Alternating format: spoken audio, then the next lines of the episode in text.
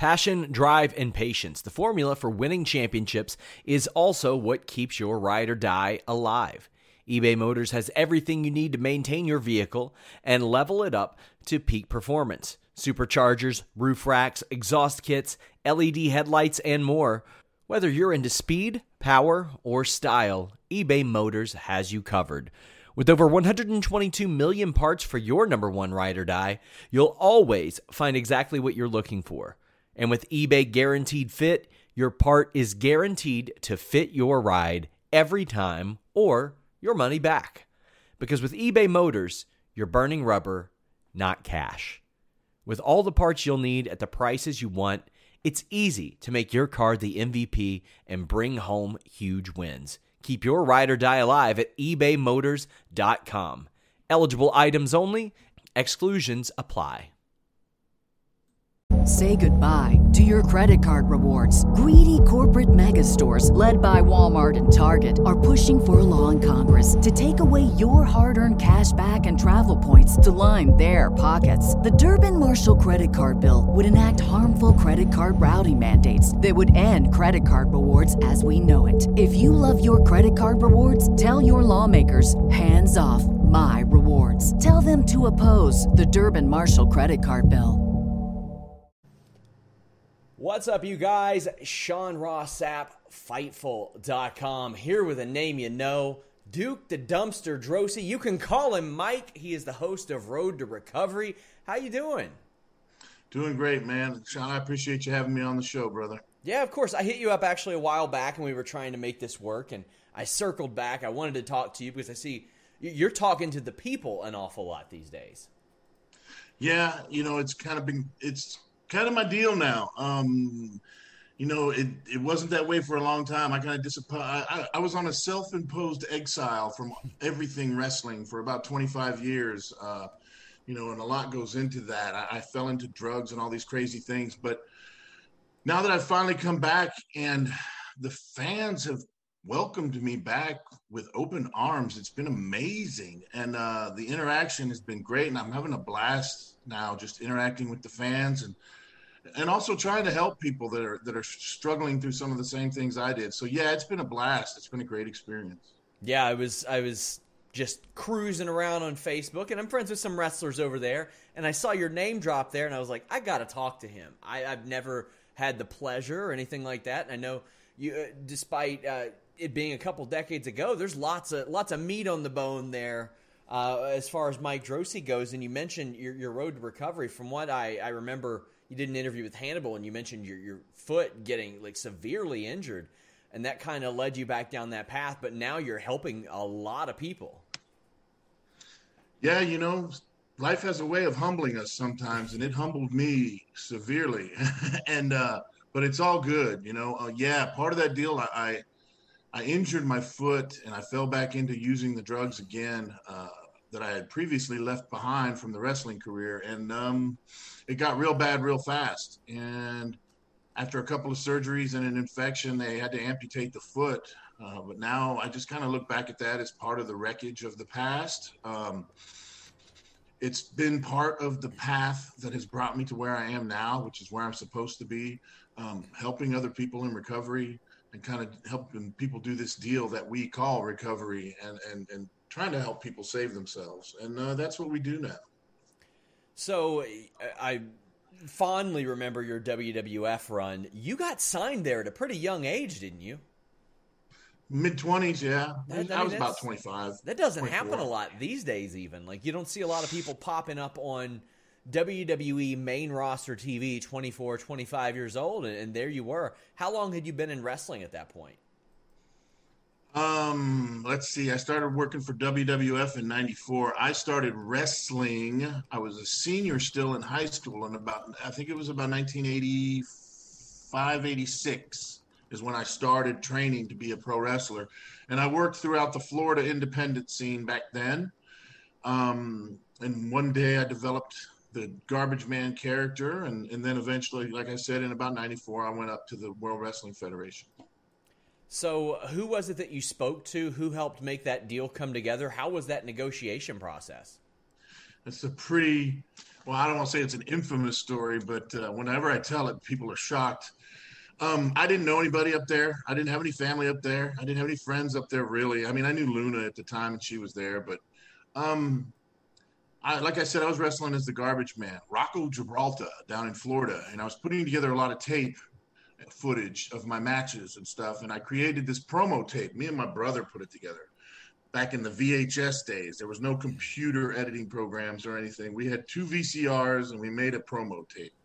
Anyway, long story short, I was getting ready to leave, drive across the country with a bunch of promo packs and try to get a job. And I found out there was a TV executive convention being held at the Miami Beach Convention Center where I lived down in Florida. And I found out Vince McMahon was there. So I found out through a friend where uh, I could find some credentials, TV executive credentials, and I put on a suit. I put on the TV executive credentials, and I walked right in the front door of the NATPE convention. And I walked up to the WWF booth, and Vince McMahon was standing off by himself drinking coffee. And I walked right up to him. I shook his hand, introduced myself, and I explained to him why I wanted to wrestle for the World Wrestling Federation and gave him a promo pack. And then I got the hell out of there. And uh, he had JJ Dillon call me about a week later for a tryout. Wow. So what was the tryout? Those dark matches that that happened, and you were doing that under the name Rocco Gibraltar, still correct? Yeah, I was still. Uh, yeah, I did two dark matches with Reno Riggins and I wrestled. They just, I think they just called me the garbage man. But um, yeah, I did those two. I think it was Bethlehem, Pennsylvania, maybe Scranton. I'm not sure. Um, and uh, yeah, they called me and said they wanted to hire me, and then they changed my name to Duke the Dumpster Droese, which Droese is my real last name, and and uh, yeah, that's how that's how it uh, went down basically. You were pretty heavily pushed in, in, those early months. I mean, I remember it was like four or five months you went unbeaten because I would always watch Superstars and Challenge and Raw and a little bit of everything, and you were beating everybody. Uh, how did you feel then coming in, like as like I mentioned, at that age and getting that push? I mean, you were beating everybody, and you were also working with some people that weren't quite known yet, like Chris Kanyon and uh, Duane Gill, who we would know as Gillberg. Yeah. Like you were yeah. working with a lot of people and beating Jeff Jarrett and Jerry Lawler on TV too. Yeah, um, you know, they a lot of times they bring people in and they, they give you a real strong push at the beginning and uh, to, to establish you as a character, and then um, then they decide what they're going to do with you, and, and they put me in a that that feud with Jerry Lawler. That was the first thing, and um, yeah, I mean it was interesting the first several months. Um, I think the first match I ever lost was sometime in '95. It was Green Bay, Wisconsin TV versus Bam Bam, Bam, Bam. Bigelow. Yeah, yeah, that was the first time. I, the first time I lost the match, I was like, "Wow!" And I, I didn't know quite how to take it. You know, you get spoiled real easy if you're not careful. You got to keep your ego in check, and sometimes that's hard to do. But yeah, it was just an interesting thing, and you know, then a lot of times I was putting over the new heels when they would come into the company and stuff like that. But uh, that's kind of how it works, you know. Um, I wish I would have got more pay per view matches, though. That I do wish. I did notice that after the Bam Bam match, there was. I don't want to say a little bit of a time gap, but it says that you wrestled one TV match in September, one in October. What's going through your mind after that? Because they're still having you win. It's not like, okay, Bam Bam beat you, so all of a sudden you're losing a bunch. You're still winning every match that you got until the beginning of 95, up until like WrestleMania season. Yeah, it's uh, you know, it was just it was different. It was, you know, I don't I don't know. Something happened during the Jerry Lawler feud. Um, I, I don't know. Somebody didn't like something they saw or, or whatever, but we never got a pay per view out of that. It ended on a Monday Night Raw match where I beat him by count out, and Doink the Clown interfered and then he started a feud with Doink the Clown, where they infamously had the four little kings and the four little dinks and the whatever yeah. at the pay, at the Survivor Series.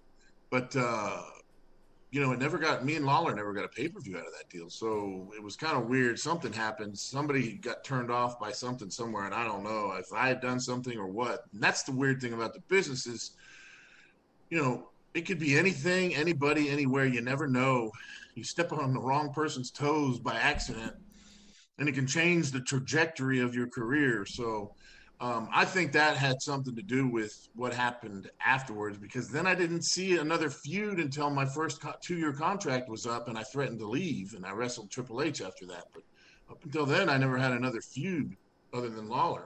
Yeah, you wrestled uh, Triple H on the free for all 96 Rumble, and I, I loved the stakes for that. Winner enters 30th, loser enters first. Uh, you would work with him at least on the, the house show circuit for months and months after that. I know that you all even had a dark cage match, which I, I want to talk a little bit about. But uh, what was that like being told, hey, you're going to be on the free for all, which was used to sell that Royal Rumble show, which is a major thing for WWF? Um, yes.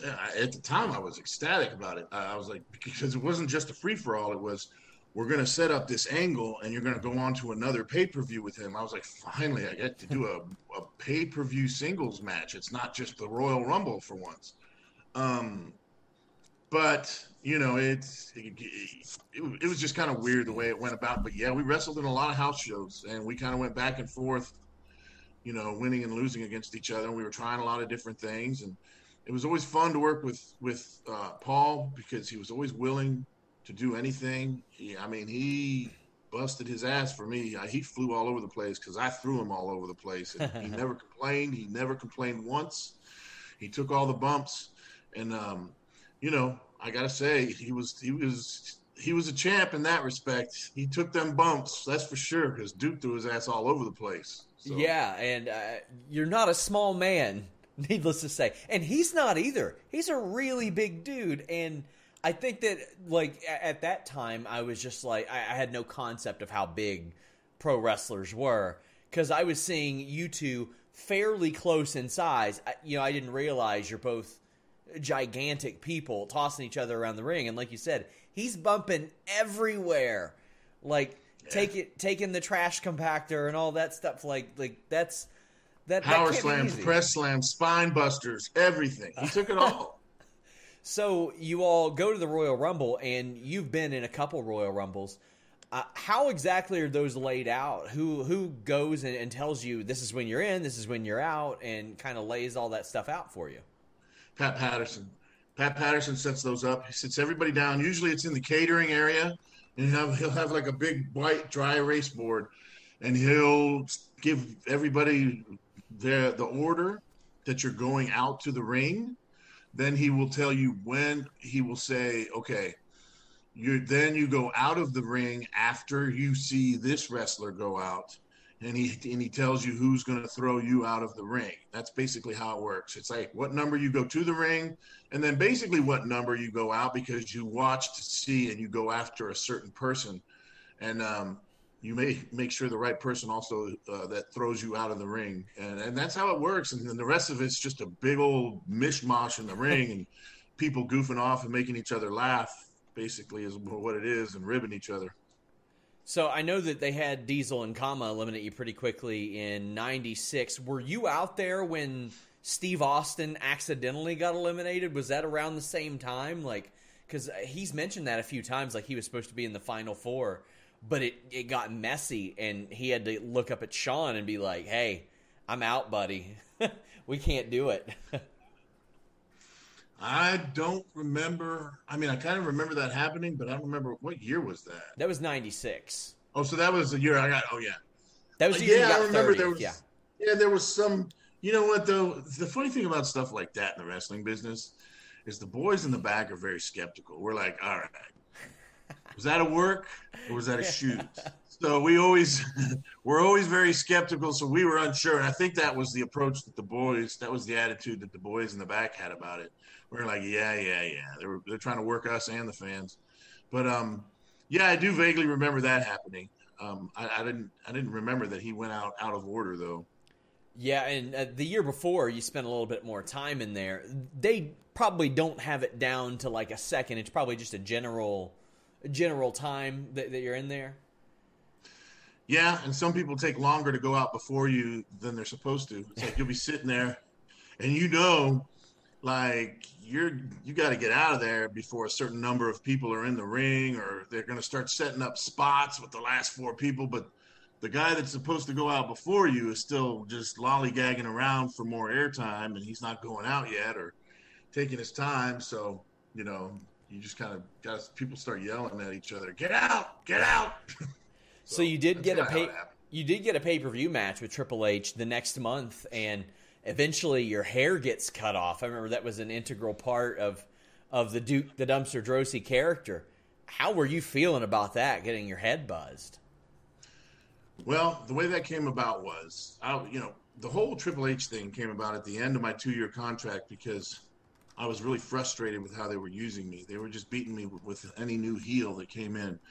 And one night, it, a new heel happened to be Steve Austin, the ringmaster. Mm. And that was the night I took a stand and told Bruce I didn't want to do it. And uh, they said, You don't have to do it. And of course, I explained to Steve why, and he understood, and we became good friends after that. But it it was at the end of a contract, so I think you know they gave me the Triple H thing to appease me and get me to re-sign the next one-year deal, right? Um, and during that time, I also told them I wanted to change. I wanted to turn heel. I wanted to change my appearance. And so when we were in the discussions about what we were doing, Jim Ross came up with the idea that since I was talking about wanting to cut my hair and change my image, Triple H could cut it off as part of the angle. Sure. And it was interesting to me because I was like, yeah. I said, I'd be willing to do it as long as I get some kind of revenge at the end. I mean, I know I'm not going to beat him. I knew I wasn't going to beat him because he was in the Kliq. and I knew I wasn't going to cut his hair. So I said, you know, if we creatively think of a way for me to get a good comeback out of the deal, so I'm strong, and then we turn me heel, then I'll absolutely do it. That's fine. So that's why I agreed to do it. But you know, he cut my hair. We did the match. He beat me. It's interesting. He beat me on the he beat me on the free for all with the brass knucks, and that got reversed by Gorilla Monsoon. But he beat me on the pay per view by hitting me in the face with a garbage can lid. I just guess Gorilla Monsoon wasn't watching the monitor that night. Well, he didn't. He didn't. If you remember, Vader had beaten Gorilla Monsoon up. Like was it that night? It was. It was a couple weeks before that. Vader beat the oh. crap oh. out of Gorilla Monsoon. Oh yeah, he splashed him. I forgot about that. Yeah. Hey, I remember everything from that era. I I, wow. I would tape everything and then just rewatch it throughout the week. We didn't have YouTube back then, right? But but I remember actually thinking like back then. It's like man, I, I remember specifically what you said. Like he had that reversed, but there was no authority figure. Roddy Piper, kind of. He was an interim there for a while. Yeah. But oh man, such. A But yeah, then they did that, and and after the Triple H deal, they just kind of put me right back to. I, I didn't turn heel, and they yeah. just put me right back to kind of putting over heels uh, on TV, and um, you know, and at that time I was using a lot of painkillers. I had gotten hurt in one of the house shows wrestling Triple H pretty bad in Meadowlands. I fell out of the ring. Like I flew over the top rope yeah. and missed the top rope. So I just fell a free fall right to the cement floor and landed on my butt and uh, couldn't move for a couple seconds. And um, it screwed my back up really good. So the, the painkiller, uh, the taking of pain medicine really got really bad after that. So I became irrational you know, I was pissed off, unhappy, complaining a lot, and I think they just kind of got sick of me. And one day Vince sent Jerry Brisco to come tell me I could go ahead on home. Uh, it was right after WrestleMania 12, actually. But yeah, that's kind of how that went down. Had you yeah, signed? Had you signed a new deal at that point? Yeah, I had just signed a new one-year deal, and they said go home. I still had eight months left on it, and I just went home first I said, you need to release me from the contract. And of course, Brisco was like, yeah, yeah, okay, yeah, whatever. And then I went home and JJ Dillon called me. He was still talent relations. And I just told him, I said, you know, I'm just going to hang out at home for a while. I needed to kind of relax and get my head screwed on straight. And I didn't care about the contract. They didn't have to release me or whatever. They weren't paying me anything, but yeah, I was gonna um, ask because no, they weren't there, there weren't no, downsides then, right? Yeah, there was there was no money, man. Very few guys were making any decent money. A lot of us were just living on two hundred dollar draws every night. you know, because Yeah. there really was the houses were so low that there wasn't much money being made. So if you didn't take your $200 draw, you would get less than $200 in a check. So some of us learned to look and see how many people were out there. And judging by the numbers, we would know whether or not to take the draw on how much money we would make in a check if we didn't. And we knew they didn't have the balls to send us a negative invoice for for 10 bucks or something. So yeah, that's how bad it was for a while. So uh, did they did they end up releasing you from the contract, or did you just write it out? I just wrote it out. So And as soon as it was up, I tried to go to WCW, but they they, they didn't have any interest. Plus, I was just still really messed up. So so like, how did how did those talks go? They just didn't return them, or just Well, I just showed up at some shows, and then JJ Dillon got with me, and I ended up actually getting a tryout match. I had a dark match. Uh, I don't even, I don't remember the guy's name. It's on YouTube, but my name's not on it, so it's hard to find. It's on my Facebook page. I was Oh, wearing wow. a singlet on a dark match at, at Nitro, but um, the interesting thing was is WWF let me come back in for a tryout too. They made me try out again, but I expressed interest in going back because you know, of course, Steve Austin was taking off and yeah? money was being made, and but I tried out for both around the same time, and that was a mistake because then neither one wanted me. Oh wow! Austin even told me before, and he goes, "You better pick one, man, because these people are vindictive. They'll get pissed off, and then neither one of them will call you." And that's exactly what happened.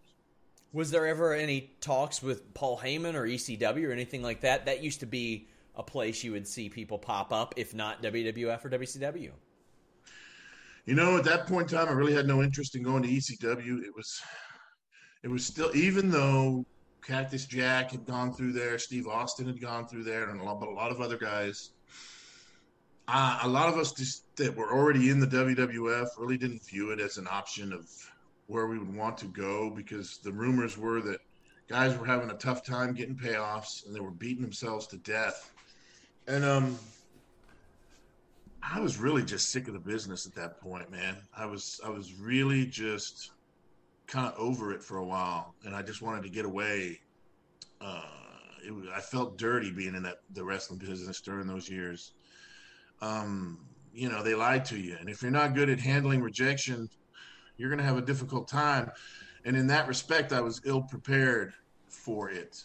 Um, you know, there's a lot of things I wish I would have handled differently if I'd known more back then, but it happened the way it did. And, and like I said, fast forward to now, I think I'm where I'm supposed to be now anyway, but Yeah.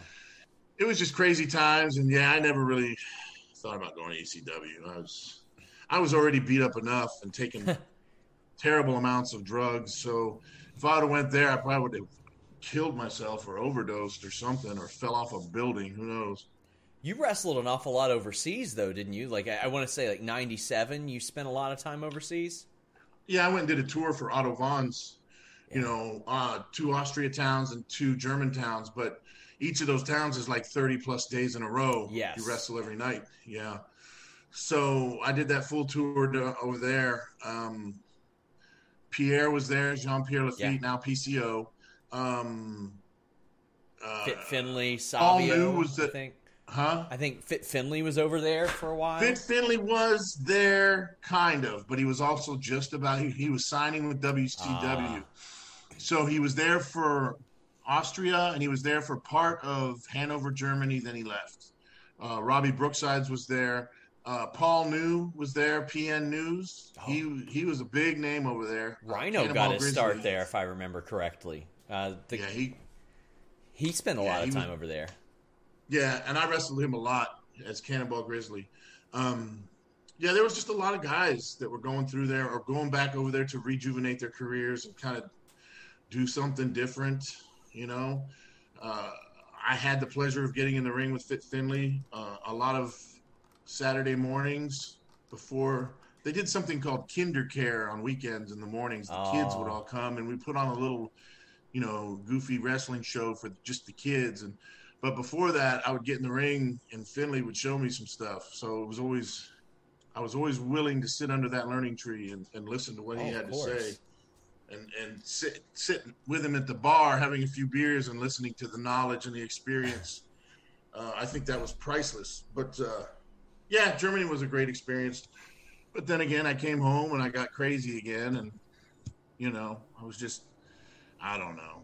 I was doing too many drugs, so it just fell apart. The wheels came off off sure. the car, and it just fell apart. So it seemed like you maintained a pretty positive relationship with WWF even after you were gone. They kept you under contract, and even though they weren't paying you, but they brought you back for the tryout, and then you did the gimmick battle royal, which I mean, my God, that was looks like a ton of fun. How did they reach out for that, and what was your reaction? They didn't reach out. I reached out to them. It was interesting.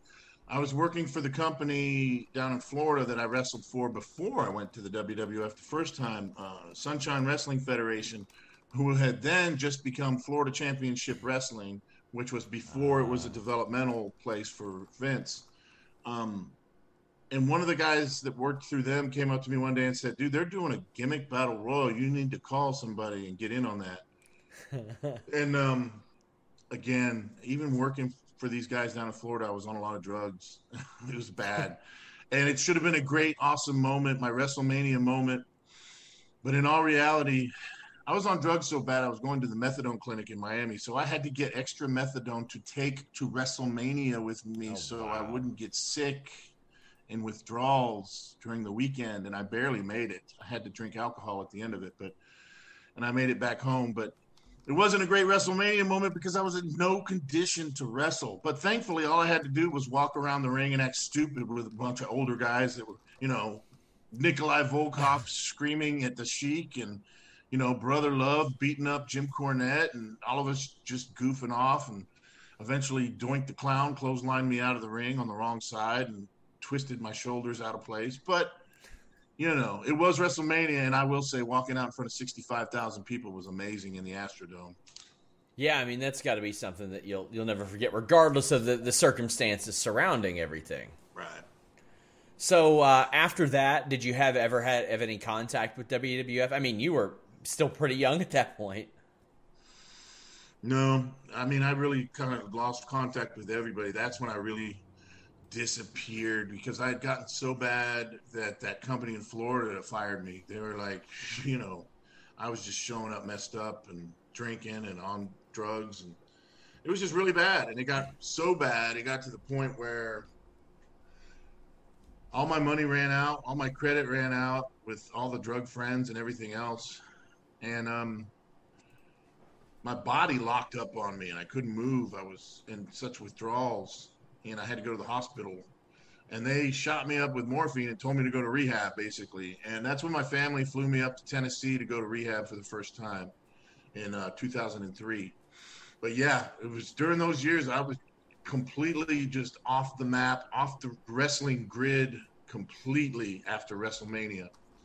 What was the turning point for you to make you say, "Okay, I'm done with all this"? Even even after uh, the relapse that I've heard you mention due to your foot, what point were you like, this life ain't for me, and I got to help other people know that this life isn't for them either? People I work with now, I always tell them, in order for you to truly change, it's going to have to get painful enough. And the day that it was painful enough for me was when there was two sheriff's department investigators outside my house. I was living at my mom's house in Tennessee, and um, I was on one foot. I just had my foot amputated and I was calling a drug dealer who was getting pills that day at three o'clock, and I was getting ready on crutches to go out to the car to go to this person's house. And as I walked out, the, the investigators were on the back porch with their badges out. And they basically told me we have a sealed indictment to arrest you for delivery of Schedule 2 and Schedule 3 narcotics. Basically, they told me I was a, a drug dealer which you know i started basically crying and saying i'm not a drug dealer. I'm not a drug dealer. But yeah i was at that even though i was a school teacher by day by night i was running around with all the wrong people to find drugs. And you get caught up in this counterculture of buying and selling drugs on the street to get what you need. Anyway the day they arrested me with my feeble little mother sitting next to me crying was the day i realized it had to end um, and it was difficult. And um, eventually I had to put myself in rehab even before I went to court because I knew I couldn't physically get clean by myself. I couldn't just quit. So I went to rehab. And when I got out, I went to court on the charges. I pled guilty. As part of my plea deal, I went through a very strict drug court program. It's like probation on steroids plus drug treatment all wrapped up in one. They watch every move you make. You get drug tested all the time and but once I was physically clean, I was done. I was willing to do that time I was willing to do whatever it took. And that's what I did. I did everything they told me. I went to meetings every night for a year straight, Narcotics Anonymous. I learned everything I could about recovery. And I and I graduated that program with no problem at all. In fact, I did so well they hired me afterwards. And that's where I work now. And um, that's what brought me to this place where it's become my passion in life. It's where I'm supposed to be, helping other people. Because man, I wouldn't, I would not wish that life on anybody, not even my worst enemy. It is such a cold, dark, sad, depressing, scary place that I don't. If I can help anybody get out of there, you know, I was just telling this girl yesterday. I've been to hell and back a couple times, and now I know the way. And I feel like it's kind of my job now to show other people the way out and that's what I try to do on a daily basis. And it seems like you're doing well. I mean, the Road to Recovery show. I always see you, see you providing uh, positive words of reinforcement and all that. I mean, sometimes sometimes that's that's a learning experience, and, and your unique experience of going through that is, is something that you can cast on on other people. Yeah. Plus the fact that a big part of recovery, especially with substance abuse, but in any situation, recovering from any traumatic situation, a large part of it, when you make it a certain amount of time, it, it's important that you start sharing it and giving it to other people because then in turn it comes back and continues to help you.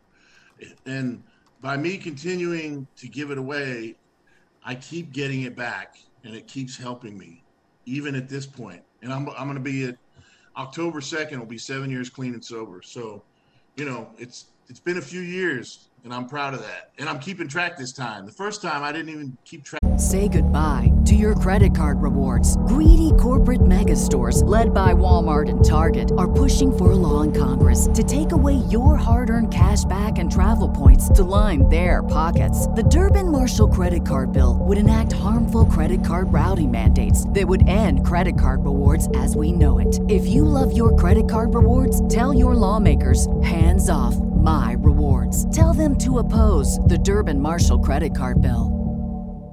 The future is a hefty responsibility and not one that we take lightly, but then taking things lightly has never been what Hefty is about. That's why we've created the Hefty Renew program that turns hard to recycle plastics into valuable resources like park benches and building materials. To participate, simply fill up an orange Hefty Renew bag with accepted items, tie it up, and drop it in with your regular recycling. That's it, it's that easy. It's time to rethink recycling with Renew. Particular valued resources may vary by geography. More info available at heftyrenew.com. Back of how many years it was. I just quit doing drugs and didn't think about it. But that was a mistake. So so as we as we kind of wind down, still a couple things I want to ask you about. I always thought you had one of the best punches in wrestling. And that was something that somebody brought up to me the other day. They're like, who's got the best worked punch? And I was like, Duke the Dumpster Droese. And they were like, I asked you that, like subtly thinking that, thinking there's no way somebody would mention Duke the Dumpster Droese. How did you perfect the art of the work punch to the level you did? Well, I would say, first of all, that Bob Cook probably has the best punch, or Jerry Lawler's got a great oh, punch. He's got a great one. My punch, my work punch, came from two people. The guy that trained me, the Jamaican jammer Bobby Wales. He was this Jamaican dude, and he was real fiery, and he would throw these big punches like this. And I started learning that way. But one of the earliest tours I did when I was probably 18 or 19 years old, we went on a tour of the Caribbean with these guys I worked with in Florida.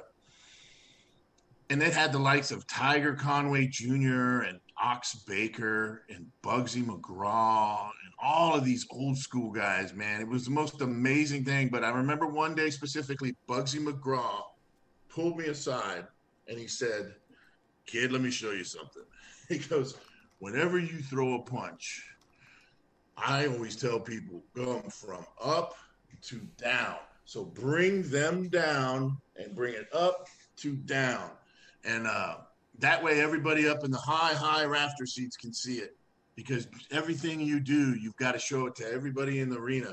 So that really accentuates, boom, throwing those punches. And that stuck with me. Bugsy McGraw showed me that. And that stuck with me forever. And that's how I threw punches. Yeah. But I appreciate you saying that. Yeah. I like it. I thought I had pretty good punch. It was a very good punch. It was one of my favorites. And I also loved the trash compactor. Like, I remember when I, I was little, I was I was a smaller fella. Me and my cousin would wrestle. I'd try to run up him and do a do a running head scissors, and he'd hit me with the trash compactor. He'd be like, "No, no head scissors for you," and he'd drop me down. how do you develop that move? Uh, how do you how do you settle on the trash compactor, that tilt a whirl power slam as a as a finish?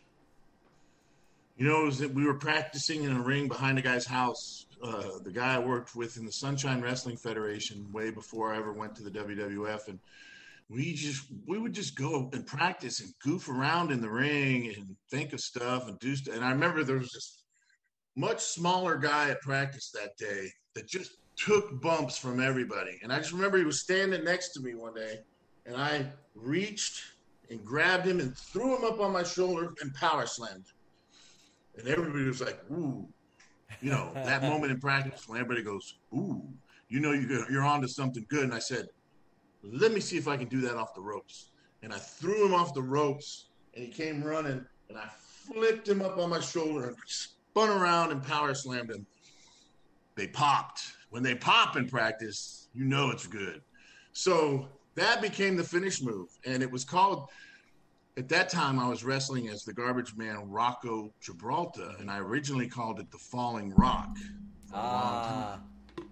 And uh, and it, I changed it to the trash compactor when I went up to the WWF. But the problem with it was the guy you were throwing it, it had to understand the leverage and, and how to flip and get up to your shoulder because a lot of guys were just used to taking sidewalk slams and they would hold on to your shoulders for dear life. But if they held on, they wouldn't go all the way up around onto your shoulder. So it was hard to teach some guys and they couldn't get it. So they'd get stuck and there's a few matches you'll see on YouTube where it end in a sidewalk slam because they didn't know how to take it. The very first guy I wrestled was Mike Bell on Superstars, and he didn't go up for it right. and it was taped, but I didn't know anything about redoing it so they could edit it. So I just didn't redo it. They were yelling at me outside the ring, redo it, redo it. And I didn't do it because I was just so caught up in the moment. It's my first WWF match. And uh, so my first match, I screwed up my finish move. I, I, was actually watching a match. Like I, I, always go back and watch things before interviews, and I saw one. I specifically went to go look up the trash compactor, and I saw somebody getting side slammed, and I was like, there has to be something to that. Were yeah, there, that was a mess up. Were there ever any that you recall vividly, and you're like, ooh, I got all of that one? Man, um, there was there was quite a few guys that took a lot of pride in being able to go for it. Chris Kanyon went up for it great. Um, Reno Riggins went up for it great. That's why I got hired because they, they saw the best c- trash compactor you could see because Reno Riggins went up for it fantastically. Um, Duane Gill went up for it great. Barry Hardy used to go up for it great. Um, let me see who else. The thing was, if somebody couldn't go up for it, I would just slam them and do the Buddy Buddy uh, Rogers yeah. or the I'm sorry Playboy. I'm sorry, Buddy Rose. Nature, the Nature Boy. Oh, Buddy Rogers. Buddy Landel. Oh, corkscrew elbow.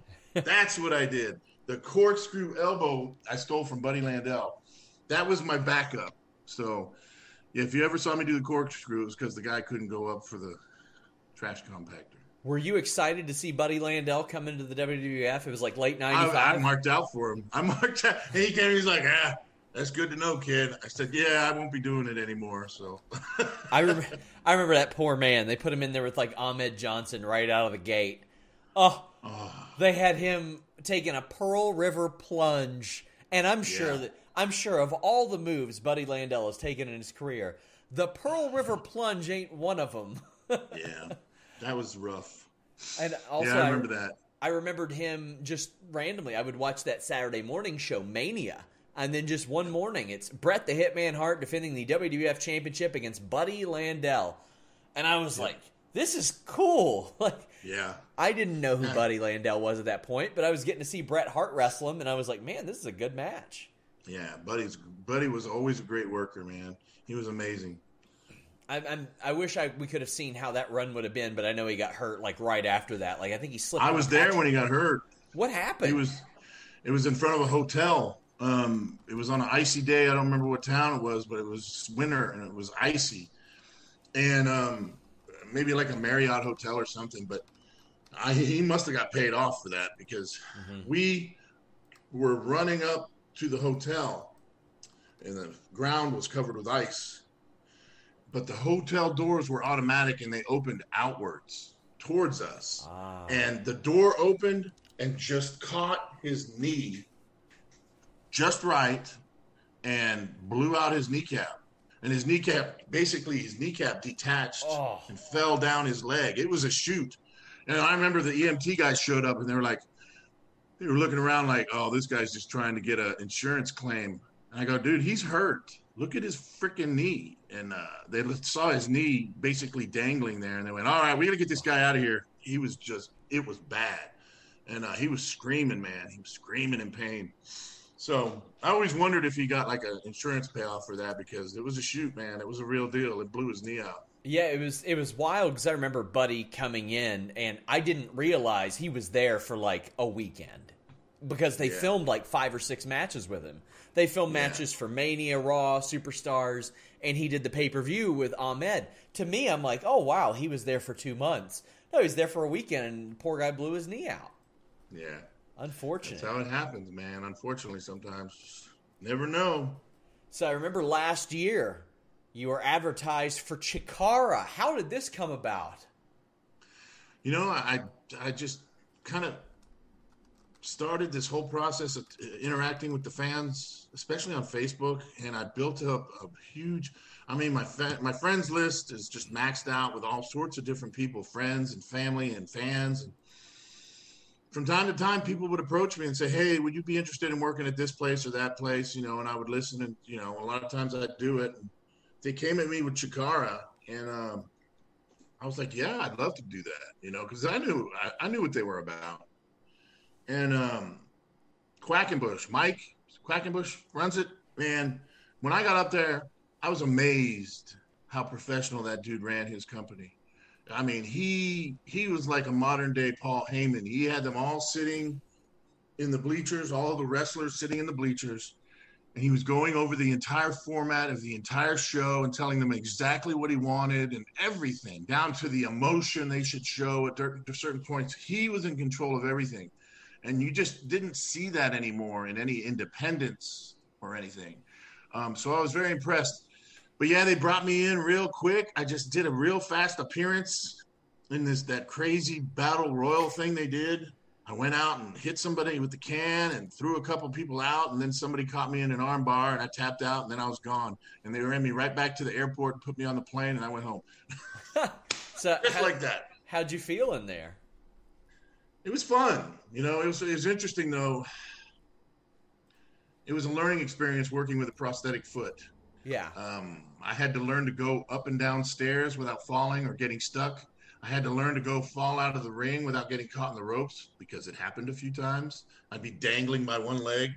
Um, so it, it, was an interesting proposition, but it was fun. It was great to get back in the ring. Uh, and how I long, had fun with it. How long had it been for you? you know, 25 years. Wow. Yeah, I hadn't been in the ring in so long. My gosh. And so... it was from WrestleMania. Well, no, wait it wasn't that long. Let's see. If you call WrestleMania Gimmick Battle Royal, and then I did probably a couple matches with the, uh, the Florida company. Yeah. Uh, so that was what 2000. Yeah. 2001 2000. was the that so gosh probably 17 years. Yeah, 17, 17 yeah, years. That's about right. Man, Man it felt like yeah, it was crazy. well, I mean, when that was your life for so long, I'm sure that, that being away from it probably it just magnifies it. Well, uh, tell the people where they can find you now. Tell the people uh, where they can support what you're doing and support other people?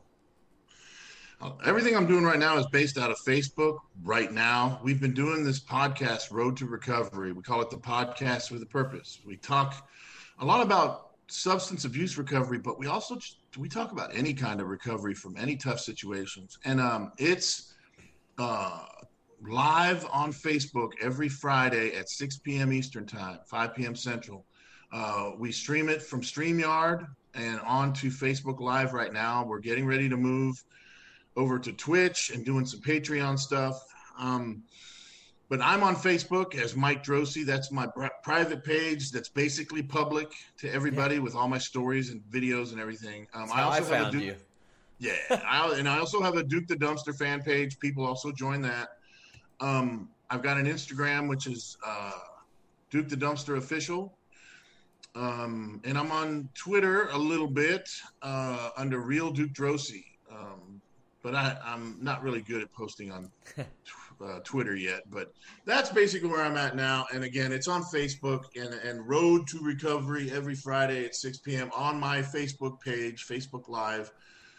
This guy I'm working with, Avi Klein, is also doing podcasts with the likes of Paul Roma, with Ray Lloyd, Glacier, with uh, Del Wilkes, the Patriot, with Bill DeMott, Hugh Morrus, with Don Muraco, um, hopefully, he'll be bringing in some other guys, maybe Mark Mero soon. Ah. He's got a lot of great quality individuals he's doing podcasts with, and they're not all wrestling podcasts. You know, everybody has their own uh, individual style that they bring to their podcast. And like I said, mine's about helping people in recovery and um, we've had some really great shows. So come check us out, man. Yeah, Facebook Live Friday, 6 p.m. Eastern on Mike Droese Facebook page. Mike Droese, thank you so much. I'm glad we finally got to do this. I appreciate you being so generous with your time. No problem, brother. I really appreciate you having me on the show. It's been a blast. Thank you. Until next time, guys, we're out. Say goodbye to your credit card rewards. Greedy corporate mega stores, led by Walmart and Target, are pushing for a law in Congress to take away your hard earned cash back and travel points to line their pockets. The Durbin Marshall credit card bill would enact harmful credit card routing mandates that would end credit card rewards as we know it. If you love your credit card rewards, tell your lawmakers hands off my rewards. Tell them to oppose the Durbin Marshall credit card bill.